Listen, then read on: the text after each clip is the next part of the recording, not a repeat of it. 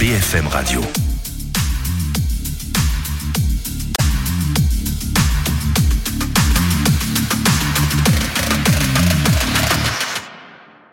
Retour en direct sur le plateau d'affaires suivantes. Ils ont respectivement 70, 76 et 78 ans. Ils, ce sont ces trois frères accusés d'agression sexuelle ou de viol sur mineurs. Leurs épouses étaient toutes les trois assistantes maternelles. Elles accueillaient des enfants à domicile, ce qui fait craindre un plus grand nombre de victimes encore. Une affaire aussi sordide que complexe qui secoue le département du Doubs. Elisa Tralin. Tout commence en mars 2021. Des collégiennes et lycéennes accusent le mari de leur ancienne nounou de les avoir agressées sexuellement lorsqu'elles étaient plus jeunes. Après enquête, les faits sont avérés. L'homme, 76 ans aujourd'hui, est condamné à 5 ans de prison. Sa propre petite fille fait partie des victimes. L'affaire aurait pu s'arrêter là.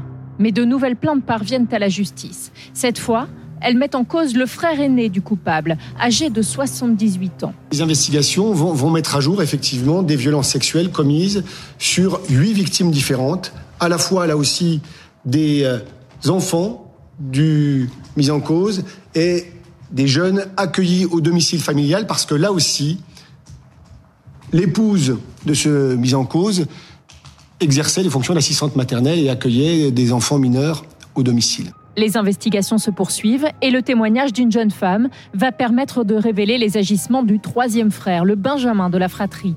Lui aussi est marié à une assistante maternelle et agréé comme famille d'accueil. Une de ces euh, jeunes filles, placée de l'âge de 18 mois jusqu'à ses 18 ans dans cette euh, famille d'accueil, va expliquer cours de cette année 2023 qu'elle a été victime de violences sexuelles par euh, cet, cet homme âgé donc de, de 70 ans aujourd'hui? Les trois frères, qui ont reconnu la majeure partie des faits qui leur sont reprochés, assurent qu'ils n'étaient pas au courant des agissements des uns et des autres. La justice va maintenant devoir se pencher sur le passé de tous les enfants qui ont transité par les maisons des suspects depuis les années 70. Cela représente des dizaines de victimes potentielles que le procureur de Besançon invite à témoigner même si les faits sont prescrits des faits prescrits qui s'étalent sur plusieurs euh, décennies. Dominique, euh, pour nous accompagner, Cathy Richard, bonjour. Bonjour. Vous êtes avocate pénaliste et Martine Brousse, bonjour. Bonjour. Co-fondatrice et présidente de l'association La Voix de l'Enfant. Martine Brousse, quelle a été votre première réaction quand vous avez eu vent euh, de cette affaire, de ces trois frères euh, pédocriminels euh, présumés L'horreur.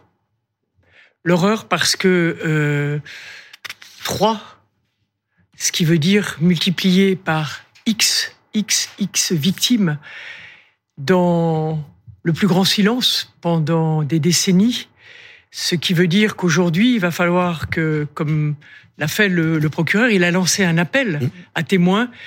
Et nous pensons, nous, à la voix de l'enfant, qu'il faudrait, à titre exceptionnel, faire comme c'est fait lorsqu'il y a alerte enlèvement, c'est ouvrir un numéro au sein du parquet pour que les victimes puissent avoir ce numéro et, et se dire qu'elles peuvent parler, libérer cette parole, cette souffrance. Et puis, il faut se dire que parmi ces victimes, il doit y en avoir un certain nombre qui ont enfoui hein, ces violences et ça va remonter. Et là, il faut véritablement mettre et prévoir une équipe de professionnels qui vont pouvoir accompagner. Et puis, le Doubs, Besançon, il y a une unité d'accueil médicaux pédiatrique pour les enfants victimes de violences sexuelles. Donc nous pensons que même si ces victimes sont aujourd'hui adultes, il faut les accueillir dans cette unité où elles seront accueillies et, et entendues par des professionnels, des enquêteurs formés et avec aussi des médecins qui pourront les accompagner. Il, il doit y avoir, ça va être, je pense que ça va, ça risque d'être une déferlante mmh. et je pense qu'il faut pas se laisser prendre par toute cette souffrance que vous allez rapporter, et heureusement, vous allez nous montrer comment ce qui, ce qui peut se passer aujourd'hui encore, euh, même quelques décennies avant, euh, dans notre pays. Et il va falloir à nouveau hein, rappeler à tout citoyen, toute citoyenne, qu'il y a des numéros, un numéro vert 119 qu'on peut appeler si l'on a un doute ou si l'on est témoin de violences faites Brousse. sur des enfants. Martine Brousse, là, euh, cette affaire, elle dure depuis des décennies. Trois frères, personne n'a rien vu. Il y a un gendarme qui, euh, j'ai envie de dire, sort cette affaire, hein, qui va les exhumer et qui va s'acharner et qui va enfin découvrir l'histoire. Le, le, comme dans, on en parlera tout à l'heure euh, avec le juge, comme dans l'affaire Émile Louis, un gendarme, le gendarme Jambert, comme dans l'affaire Holm, un gendarme, le gendarme Abgral, euh, comme dans d'autres affaires, euh, comme dans l'affaire euh, comme Raphaël Nedilko, mmh. police, mmh. qui va sortir le meurtre de Christelle Blétry, Christelle Maillery, 20, 25 ans après, un gars qui s'acharne. L'autoroute, la petite fille de l'autoroute? Oui, absolument. on a l'impression, on a l'impression dans cette affaire-là de, de, de, Besançon qu'à part ce gendarme, personne bosse. Euh, le fils, le fils du deuxième frère, euh, avait déposé plainte contre son père. La plainte est classée en 2017. Hein, parce que les faits sont prescrits. Mmh. Mais mais est-ce que la justice se pose pas la question de savoir euh, des, bon, d'accord, s'il si y a ça, on va peut-être comme vérifier parce qu'il y a des gamins qui étaient placés dans cette famille. Non, on répond c'est prescrit puis on fait rien, c'est ça? Manque de moyens, euh, Cathy Richard? C'est quoi? Bah, C'est surtout quand j'entends ça, moi je repense au débat actuel sur l'imprescriptibilité, mmh. les problèmes de prescription. Euh, on sait que on, on en parle, on parle des problèmes de prescription justement pour concernant les, les pour simplifier, c'est-à-dire quelle que soit la date où les faits sont commis, il, on il y doit pouvoir juger leur possibilité de poursuivre. Il faut savoir que le climat aujourd'hui concernant la prescription, il est insécure pour tout le monde. Il est insécure pour les victimes, il est insécure pour les éventuels auteurs. Pourquoi? Parce que on dit, voilà, c'est tant d'années, tant d'années, tant d'années après les faits, selon que ce soit un crime, un délit.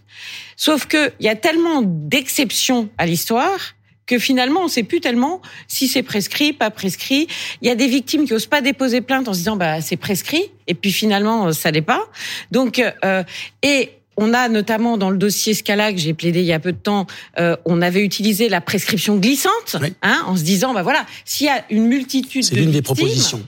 S'il y a une multitude de victimes, on peut envisager de ne faire partir la prescription que quand euh, quand il arrête quoi parce qu'il y a un moment où on peut pas donner de blanc-seing en disant bah vous avez continué, etc.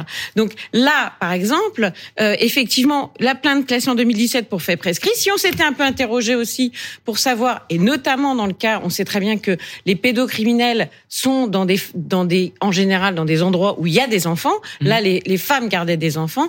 Ben, on s'interroge et on va interroger les gens. C'est la question que je voulais poser, Martin, parce qu'on s'arrête tous sur le fait que ce sont trois frères. Ce qui est également frappant, c'est que ces trois frères ont reproché le, on reproduit le même schéma de vie. Ils sont mariés avec des euh, assistantes maternelles, c'est-à-dire que euh, ils sont, ils ont choisi des compagnes qui dont le métier est de recevoir des enfants. Il y a toujours cette proximité, ce que vous disiez.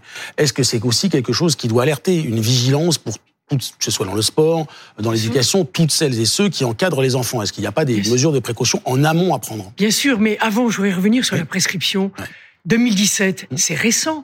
Donc nous ne connaissons pas la qualification des, de la plainte, des faits dans cette plainte. Parce que si c'est un crime, il faut quand même rappeler que c'est 30 ans après la majorité, hein, c'est-à-dire 48. ans. Enfin, je crois qu'il faut aussi être réaliste. Là, nous, nous sommes pas pour l'imprescriptibilité. Il faut laisser ça au crime de, de guerre, au crime contre l'humanité. Et faisons par contre ensemble, en sorte que aujourd'hui les victimes n'aient pas à attendre 5 ans, 10 ans. Et pour rapport, euh, par rapport à votre question, il va falloir vraiment qu'on se pose des questions sur ces trois femmes. Hein. Étaient-elles ou pas au courant mm. hein Ont-elles ou pas couvert Elles le savaient. Il y a un moment donné, on voit bien le, le changement de comportement des enfants. Hein Est-ce que, qu'est-ce que connaissait l'entourage? Et se pose aussi la question. Et là, je crois que ça va être une priorité.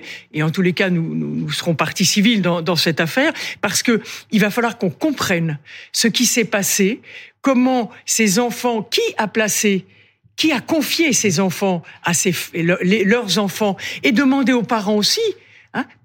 C'est pas parce que leurs enfants sont majeurs, grands aujourd'hui, qu'ils ne doivent pas accompagner leurs enfants. Les parents, ils savent, eux, qu'ils ont confié à telle période leur enfant. Et on leur demande, nous aussi, hein, d'aller vers le procureur pour dire, nous avions à l'époque placé notre enfant là et nous nous interrogeons sur ce qu'il a pu, sur ce qu'elle a pu vivre. Je voudrais qu'on fasse un tout petit peu de technique parce que il associe à la, la Civis là qui vient de sortir un énorme rapport qui demande l'imprescriptibilité. Je prends mon élan. Euh, actuellement, donc, si un enfant de 3 ans est violé et qu'à 36 ans, euh, il décide de porter plainte parce que euh, il a fallu tout ce temps-là pour qu'il se décide à le faire, euh, il peut porter plainte à partir de l'âge de sa majorité plus 30 ans. Oui. Il avait dit 48 ans.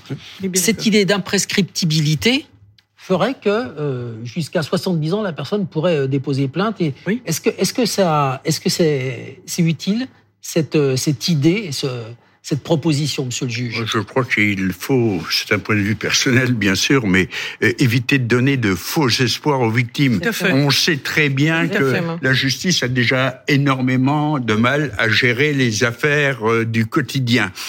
On sait aussi, c'est une vérité d'évidence, que euh, euh, lorsqu'on enquête à distance aussi longuement dans des affaires qui sont déjà terriblement difficiles, même quand elles sont d'une actualité récente. C'est la parole de l'un contre la parole de l'homme, de l'autre ou de l'homme. Euh, malheureusement, la, la plupart du temps, c'est comme ça. Et c'est un phénomène criminel qui touche absolument tous les milieux. Donc, ce sont des affaires qui sont redoutables euh, au niveau de, de l'instruction et au niveau de l'établissement de la matérialité des faits. Et souvenez-vous, c'était quelques années avant ou trop, je crois que c'était Madame Royal qui avait dit il faut sacraliser la parole des enfants, mmh. comme d'autres demandent maintenant que l'on sacralise la parole des femmes. Eh bien non, il n'y a rien de sacré dans la justice, mais il faut avoir conscience quand même des difficultés. Et alors, euh, effectivement, ces jurisprudences un peu glissantes euh, et parfois sur la pente glissante, on les connaît bien en matière de terrorisme. Une des dernières affaires que j'ai instruites, c'était l'attentat avec ma collègue Jeanne Duyé contre le, le pub Saint-Germain de 1974 en 1974, je n'avais même pas passé le concours de la magistrature. C'est une des dernières affaires qui m'a été confiée après des déclarations de non-lieu successives et qui finalement ont valu à Carlos, pas le chanteur de variété, l'autre, euh, la condamnation à deux reprises, en première instance et en appel à perpétuité. Mm. Donc, pas de faux espoirs. Maintenant, il faut quand même qu'on se pose, et j'en aurais terminé, la question, la, la justice est quand même une entreprise qui intervient pas seulement dans le domaine de la répression. Il y a des juges des enfants, il y a des enquêtes qui peuvent être faites. Donc, il me paraît absolument aberrant, et je pèse mes termes, d'apprendre qu'une affaire euh, qui est classée parce qu'on constate ta prescription, qu'on ne cherche pas euh, à vérifier ce qui s'est passé dans les foyers concernés. Ça me fait penser à l'affaire Émile Louis. Émile Louis, il a vécu aussi avec des femmes qui, euh, qui, élevaient des enfants. Qui élevaient des, enfants. Bien sûr. Je pense que... Pardon, excusez-moi, euh, l'affaire euh, Fourniret, mm. hein, où il utilisait sa femme comme un... On, parler. on, parlera d'ailleurs des, on parlera d'ailleurs des, tueurs en série comme dans un instant. Oui, mais bon, elle était très consentante. Tout à fait, mais il y en a, il y en a souvent, elles sont comme ça aussi. Deux minutes. Pour avoir euh, la paix à la maison. Oui. Une question. Euh, je préfère que ce soit vous qui le disiez plutôt que moi. Et c'est pour ça que je me permets de le dire. Mais, vous avez parfaitement raison, madame. Euh, Maître Richard, qu'est-ce que peuvent espérer les victimes de ces trois hommes? Alors, clairement, d'être entendus, de libérer leurs paroles. Euh, comme le disait Madame. Est-ce que ça leur suffit? alors, c'est important quand euh, quand les choses sont enfouies. La problématique, souvent pour une victime, c'est d'enfouir. Et en réalité, l'enfouissement crée l'abcès. Euh, il y a un moment où on garde pour soi, on garde pour soi. Et puis, quand les choses sont dites, c'est douloureux, comme quand on crève un abcès. C'est douloureux, mais ça va, on va mieux après quand même. Alors, juste concernant euh, l'imprescriptibilité, c'est important de le dire on en parle aujourd'hui concernant des affaires de nature sexuelle. Or, clairement, je suis entièrement d'accord avec Gilles Bertil, ce sont les dossiers où c'est le plus la parole de l'un contre la parole de l'autre. Mm. Donc, ce sont les dossiers où le, les preuves, entre guillemets, c'est ce qui est de plus volatile. En revanche, euh, clairement, autant je suis d'accord pour ne pas donner de faux espoirs, dans ces dossiers, surtout que on a vu aussi, parce que c'est tellement difficile de passer le cap de déposer plainte. On a vu des victimes regarder le délai de prescription. Moi, j'ai reçu des victimes me disant "Je sais que ça va être bientôt prescrit, il faut que j'y aille." Bah oui, maintenant faut y aller, faut y aller, ça va être bientôt prescrit, faut y aller. Euh, en revanche, là, j'ouvre et je referme la parenthèse tout de suite. En revanche, concernant les crimes de sang, avec l'évolution des techniques, police techniques et scientifiques, etc. En général, ça va là, là, pour le coup, sur la, la, la, problématique de la, de la prescription, j'aurais beaucoup plus de choses à dire. Bruce, euh, en 20 secondes, s'il vous plaît, est-ce que vous avez quelque chose à dire à, aux victimes euh, de pédocriminels qui hésiteraient euh, à parler? Est-ce qu'il y a quelque chose à faire immédiatement? Oui, oui, il faut qu'elle parle. Et le, en attendant, peut-être qu'il y a un numéro là, en ce qui concerne cette affaire d'ouvert spécial exceptionnel, elles appellent le 119. Et pour les plus jeunes, le 119. 24 heures sur 24, 7 jours sur 7.